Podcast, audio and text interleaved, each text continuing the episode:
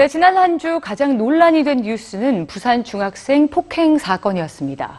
어린 학생들의 폭력 수위는 우리 사회를 굉장한 충격에 빠뜨렸죠. 중국 사회도 지난해처럼 지난해부터 유행처럼 번진 학교 폭력으로 큰 고민에 빠졌습니다. 최근 베이징 퉁저우의 법원은 가해 학생들에게 새로운 처벌 프로그램을 명령했다고 하는데 과연 어떤 건지 오늘 뉴스지에서 확인해 보시죠. 수많은 사람들을 충격에 빠뜨린 일명 부산 중학생 폭행 사건. 해외 온라인 언론도 이 사건을 보도했습니다. 많은 외국인 역시 충격에 빠졌는데요. 수백 명에게 공유된 SNS 포스팅엔 많은 댓글이 달렸습니다. 이건 괴롭힘의 정도가 아니다. 이건 범죄다. 얼마나 어리든 간에 저 아이들은 감옥에 가야 한다. 어른처럼 행사한다면 어른처럼 감옥에 가야 한다. 학생 수준의 괴롭힘이 아니라 명백한 범죄라는 의견이 줄을 이뤘습니다.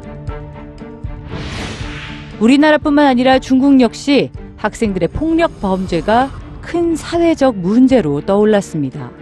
작년엔 또래 학생을 괴롭히는 동영상을 SNS에 올리는 게 유행처럼 번지기도 했는데요. 중국 여러 지역에서 학생들의 구타 영상과 폭력 영상이 인터넷으로 공유됐습니다. 하지만 만 16세 미만의 학생들은 중국의 미성년자 보호법에 따라 형사 처벌을 받지 않습니다. 대신 부모의 훈육과 필요시 정부의 재활교육 프로그램을 받도록 돼 있죠. 처벌이 약해서 학교 폭력이 늘어난다는 목소리가 높아지자 최근 북경의 퉁저우구에선 더 강경한 프로그램을 선보였습니다. 바로 일주일 동안 받아야 하는 군대 훈련과 고된 노동입니다. 가해 학생들은 그들의 부모가 보는 앞에서 훈련과 노동을 수행하며 강연을 듣고 심리 상담도 받습니다. 프로그램을 마친 학생들은 학교로 돌아갈 준비가 됐는지 아니면 퇴학을 당해야 하는지 평가를 받는데요. 영국의 언론 BBC는 이 프로그램에 대한 소셜미디어의 반응을 전했습니다. 너무 약하다.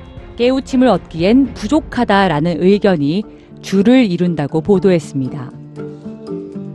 우리와 거의 흡사해 보이는 중국 학생들의 또래 폭력. 사회는 이들의 범죄를 줄이는 최선의 방법을 찾아 나섰습니다.